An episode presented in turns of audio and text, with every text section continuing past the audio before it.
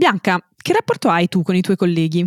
Ciao Luna, devo dire molto buono, molto buono perché in Mindwork ci teniamo tantissimo affinché sia così perché sappiamo quanto il rapporto con i colleghi e le colleghe sia legato al benessere psicologico, quindi avremo modo di parlarne. Che bella risposta, mi piace. Ok Lorenzo, manda la sigla e iniziamo questa seconda puntata di Troppo Poco, vai!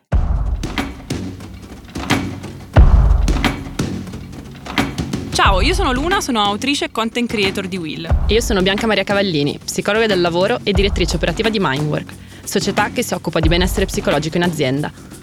Questo è Troppo Poco, il podcast di Will in cui parliamo di benessere psicologico al lavoro. E lo facciamo partendo dalle vostre riflessioni. Allora, ciao Bianca, ben ritrovata. Ciao Luna, ben ritrovata. Come stai? Sto bene, grazie. Affaccendata, ma, ma sto bene. Bene, sono contenta. Allora, questa seconda puntata l'abbiamo dedicata al rapporto con i nostri colleghi. Ebbene sì. Mai più risposte, diciamo, furono più divisive nel, nella newsletter. Tantissime, come al solito, diciamo, tante persone hanno un ottimo rapporto, un rapporto normale, un rapporto amichevole, eccetera.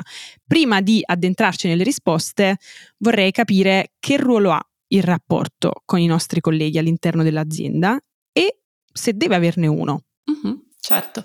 Allora, eh, diciamo che il rapporto con i colleghi a lavoro eh, tante volte eh, viene un po', non so, secondo me richiama anche quell'immaginario dei compagni di classe, quelle persone che non ti sei scelto, non ti sei scelta, ti sei ritrovato in, in, in classe appunto e, e, speri che siano abbastanza simpatici per, per sopportarli per cinque anni o, quante, o tre che siano. Eh, nel senso che in effetti sono persone... Di solito non lo sono. Di solito non lo sono, esatto. e, e sono solo una ventina di persone, pensa ad aziende anche più grandi o più piccole, dove la possibilità di trovare qualcuno magari di simpatico e congeniale diminuisce. Um, no, questo per dire che non sono persone che scegliamo, però sono persone con cui passiamo la gran parte del nostro tempo.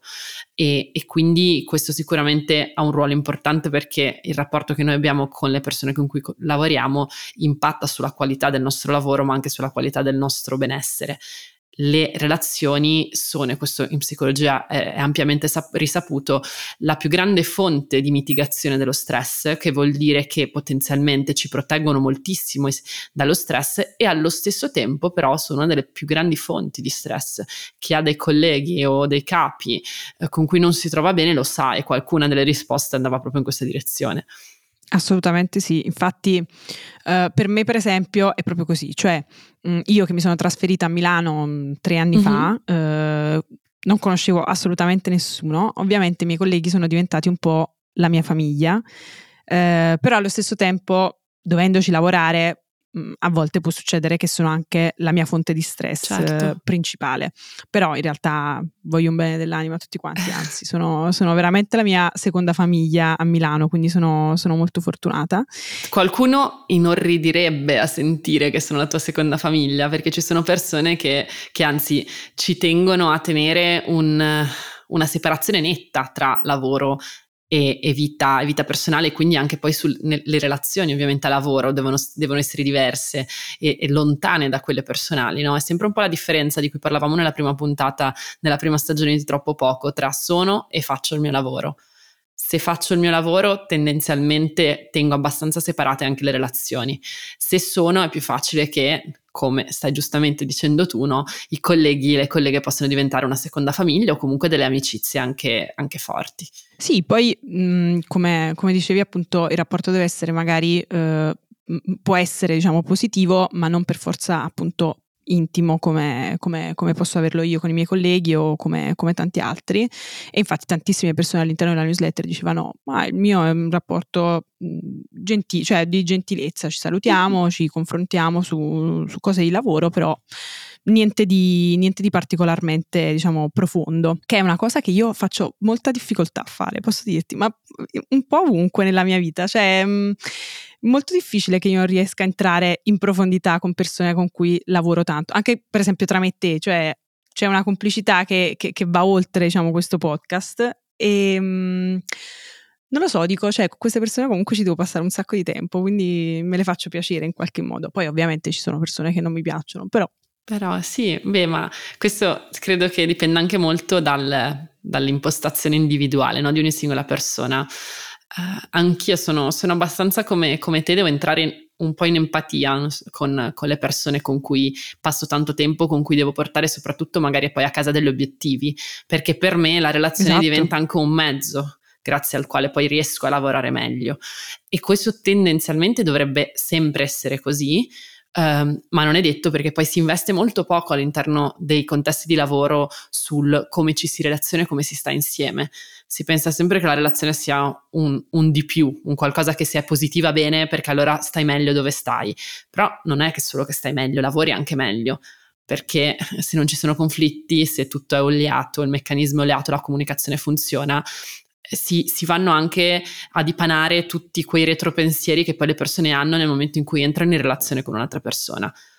E non solo pensieri, ma Vero. anche tutta una serie di appunto ehm, vissuti che visto che già l'abbiamo citato altre volte questo parallelismo, ritroviamo anche nelle relazioni di coppia delle volte e che poi entrano anche, entrano anche in azienda.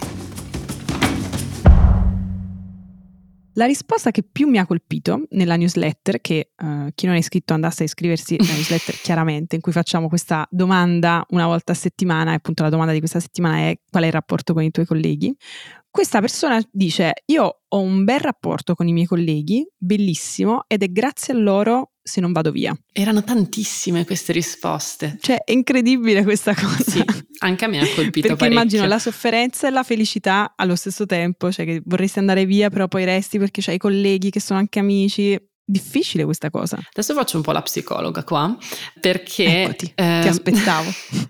perché anch'io ne ho lette tante di risposte di questo tipo e sicuramente c'è l'elemento del dire non voglio rinunciare a quelle persone lì perché ci sto bene, quindi il lavoro, l'ambiente non mi piace, ma quelle persone mi fanno stare a galla e quel rapporto non voglio perderlo, perché poi tante volte li perdiamo anche dei rapporti nel momento in cui ce ne andiamo andiamo a lavorare da un'altra parte, ma è banale, sì. nel senso che eh, noi abbiamo dei rapporti quando anche questi sono positivi, no? con le persone con cui lavoriamo in virtù del fatto che condividiamo con loro moltissimo spazio, cioè anche qua no, appunto eh, la psicologia, in particolare la psicologia sociale, ci dice che uno degli elementi che più genera intimità tra le persone è la vicinanza, ma non bisogna avere cose in comune, bisogna condividere cose, essere vicini e ovviamente i colleghi questo fanno.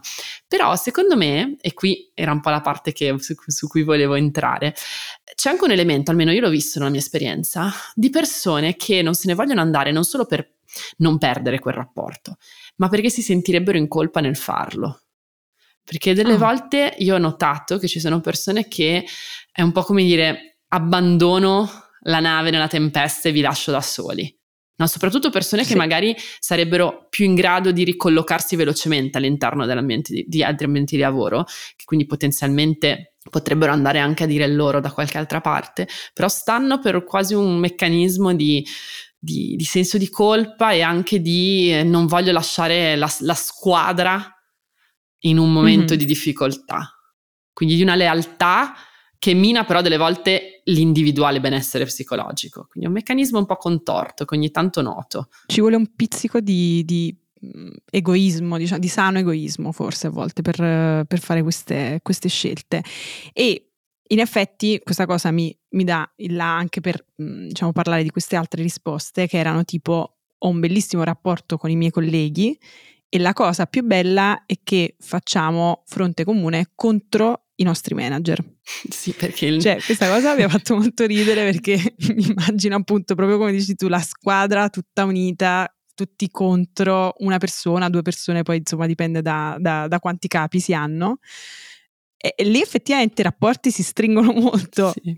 Il nemico del mio nemico è il mio migliore amico, nel senso siamo in quella dinamica esatto. lì eh, che però di nuovo è una dinamica che eh, rischia di non funzionare, nel senso che eh, è, in psicologia c'è un modo per chiamare questa cosa um, di, un, di, uno psicologo che studiò i gruppi durante, durante la seconda guerra mondiale, um, che si chiama Bion, e lui diceva che eh, i gruppi assumono delle forme che non sono funzionali perché non portano il gruppo a lavorare bene e a portare a casa l'obiettivo. E uno di questi è l'attacco fuga.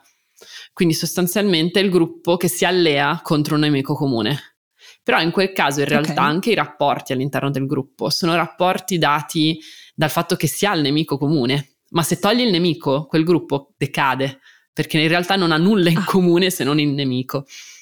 E, e delle volte succede che ci sia un po' no, questa, questa dinamica, cioè si è molto più al- ci, si, ci si sente magari vicini anche in intimità con le persone, però in realtà si è molto più alleati che amici. Tant'è che se poi si pensa, no, di, di- magari di- con l'idea di frequentare quelle persone al di fuori del lavoro, se quel capo contro cui ci si allea, cioè contro cui sì, ci si allea non, non ci fosse più e così via, probabilmente decade anche un po' quell'immaginario. Sì, la figura del capo mh, poi ovviamente diciamo ritorna molto spesso più o meno in, le- in tutti i temi che, che abbiamo affrontato. Qui è tornato con una veste un po' diversa perché ehm, c'erano anche tante risposte che dicevano eh, ho un bel rapporto con i miei colleghi e il mio capo è molto geloso di, di questo rapporto e fa di tutto per, per distruggerlo. Questa cosa devo dire mi ha un po' mh, spaventata, cioè ok, mh, la gelosia su- sul posto di lavoro, mh, per i rapporti tra colleghi, tra l'altro tuoi dipendenti, quindi mh, è anche una cosa strana, no? Sì. Mh, però a quanto pare succede. Ah, Succede perché noi non siamo bravi nelle, nelle relazioni. Io faccio sempre questa provocazione, chiedo Sono sempre... assolutamente d'accordo. Che si dice tanto che siamo animali sociali, poi in realtà io non so, adesso voglio farti questa domanda. Quante persone conosci davvero brave nell'entrare nello stare in relazione con le altre persone? Che riescono ad avere appunto relazioni non conflittuali, empatiche, pun- che puntano all'ascolto. No, Bianca, persone no, conosco solo animali che sono bravi a... e con te in effetti era facile cioè, questa risposta.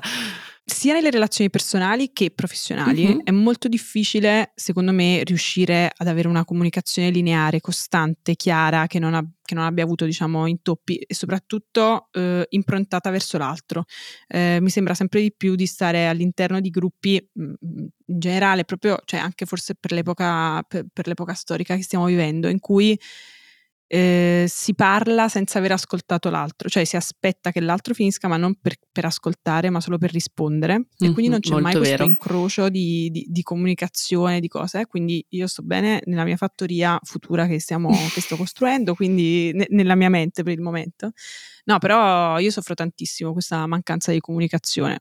E beh, e questa è la dimostrazione, appunto, eh, immag- immaginavo una risposta di questo tipo, perché poi quando, faccio questa domanda le persone rispondono giusto, beh sì, in effetti conosco un paio di persone in tutta la mia rete sociale che, che da- che sono davvero brave nella relazione. E, e questo ci dà una misura di quanto poi sia difficile stare in relazione, perché apre tutta una serie di, riapre tutta una serie di ferite che noi possiamo avere eh, e che ci portiamo dietro magari da, da anni e a che fare ovviamente anche, ci mette di fronte alla nostra vulnerabilità, poi le relazioni sono sempre uno specchio. Quindi dove noi tante volte diamo il peggio di noi, non il meglio di noi. Quindi poi a me non sorprende questa gelosia, no? Che, che magari i manager e le manager mettono in campo all'interno di una, di una- di una relazione lavorativa, anche perché molto spesso sono persone che vivono un po' in, solita- in solitaria, cioè a questo non ci si pensa, però i manager e le manager Vero. molte volte hanno, sen- sentono una solitudine nel loro ruolo perché poi fanno poco rete tra funzioni e ruoli similari, sono sempre un po' a silos. Io girando per, soprattutto per le aziende la noto questa cosa, c'è poca rete, fanno poca rete con i colleghi e le colleghe di manager come loro. E quindi poi si sentono un po' soli nel loro lavoro e quando vedono che invece i collaboratori e le collaboratrici hanno delle relazioni quasi amicali, è lì che può essere normale che parta magari la, la gelosia. Ecco. tantissime altre persone che invece hanno risposto ho un bel rapporto con i miei colleghi grazie al mio capo perché il mio capo fa di tutto per creare un team unito, non mette zizzania, è sempre chiaro nelle comunicazioni e molto spesso si prende, tra virgolette, le colpe eh, degli errori degli altri proprio per favorire e per facilitare la comunicazione e il rapporto tra di noi. Questo è molto bello, per esempio. Questo è molto bello. Cioè, ci sono persone così. Io giusto recentemente ne ho incontrate due, che una Ah. che, che appunto cer- tirava... Esistono. esistono, esistono, sono mosche bianche, ma esistono. E, ehm, persone che si spendono nell'organizzare magari il pranzo, l'aperitivo eh, con, con, il team, ma non solo per stare vicini al, al, proprio team, ma anche per fare in modo che i membri del team stiano vicini tra di loro. Perché mm. è, delle, è, è un po' come quando abbiamo l'amico o l'amica che organizza le cene che sì, se non fosse per lui collante. o per lei nessuno si vedrebbe. Il famoso collante, no? Sì. Delle volte il collante è il manager, delle volte è una persona all'interno del team. Quando Vero. il collante è il manager, abbiamo quegli esempi virtuosi che eh, sono, sono, arrivati anche nelle risposte di, di Chiaramente, che per fortuna esistono.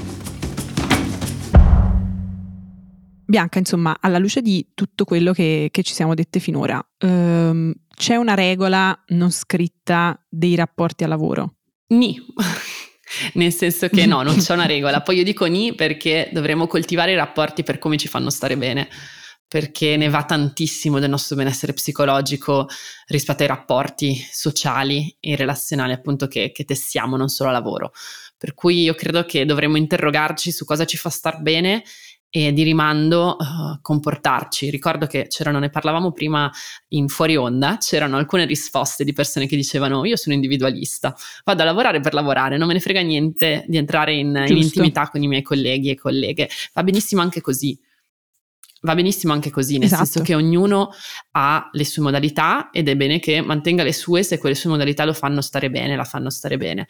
Detto questo, eh, è interessante però no, capire quanto le, i rapporti lavoro possano andarsi a incasellare lungo due assi, una di profondità e intimità del rapporto e una invece legata alla negatività o positività dello stesso. Quindi quanto io entro in profondità nel rapporto con le altre persone, quanto quel rapporto è più o meno positivo per me che non è detto che vadano, vadano, a braccetto, delle volte ci sono dei rapporti molto superficiali ma positivi, li ricordavi tu, quando rapporti di gentilezza, cortesia, oppure ci sono rapporti magari anche abbastanza profondi ma negativi, soprattutto se si lavora da tanti anni con il proprio capo con cui non si va d'accordo, con il proprio collega con cui non si va d'accordo e così via. E poi ci sono sicuramente i rapporti profondi e positivi, che sono quelli che soprattutto le persone che sono il loro lavoro ambiscono ad avere. Chi invece fa il proprio sì, lavoro sì, sì. Preferisce, come dicevamo, tenere un po' i, i, piani separati, ecco, però non c'è una risposta giusta, è quello che fa star bene, bene a noi. Guarda, voglio, voglio chiudere questa puntata così con un consiglio letterario, perché non ne abbiamo Bello. parlato in questa puntata, ma secondo me può essere, può essere, interessante per qualcuno. Io un po' di tempo fa mi piace romanzare questa storia, uh, semplicemente stavo Vai, passeggiando a New York, c'era questa libreria gigantesca, bellissima, non mi ricordo il nome, ma famosissima a New York, e c'era questo libro di, di uno psicologo del lavoro che si chiama Adam Grant. Mm-hmm. Io e te ancora, diciamo, non avevamo iniziato a, a parlare del, del, cioè avevamo, tipo io forse avevo saputo qualcosa del podcast, e quindi vedo questo, questo libro di Adam Adam Grant, il cui titolo era uh, Give and Take e parla delle, tipologie, delle, varie tipologie di persone che possiamo incontrare all'interno delle, delle aziende. Quindi ci sono i, i, givers, i takers e i matchers. Ed è super interessante, se mai dovesse, qualcuno dovesse diciamo, leggerlo, eh, perché ci fa capire anche a prescindere diciamo, dal, dai rapporti intimi, appunto di, di, gentilezza, di cortesia, eccetera, le varie tipologie con cui noi possiamo matchare e le varie tipologie di persone che possiamo incontrare. Quindi quelli che danno, così come nella vita, tra l'altro, certo. quindi quelli che danno che ricevono e quelli che invece creano più o meno un equilibrio. E la cosa più interessante, diciamo, di questo libro era che i givers, eh, quindi quelli che, che danno tanto, sono quelli che hanno più successo, tra virgolette, eh, a lungo termine, mentre i takers, che sono quelli che, che, che prendono Beh. tendenzialmente dalle relazioni e dal, e dal, lavoro, sono quelli che prendono, hanno un po' di successo per un po' di tempo e poi tendenzialmente ehm, diciamo, vanno in letargo. Però questo libro è molto interessante, se qualcuno vuole, vuole leggerlo poi magari ne, ne, riparleremo. E insomma, chiudiamo, chiudiamo così con questo, con questo consiglio. Grazie Bianca come al solito per la chiacchierata e ci sentiamo settimana prossima come sempre. Assolutamente Assolutamente sì. Grazie a te Luna. Ciao a tutti. Ciao.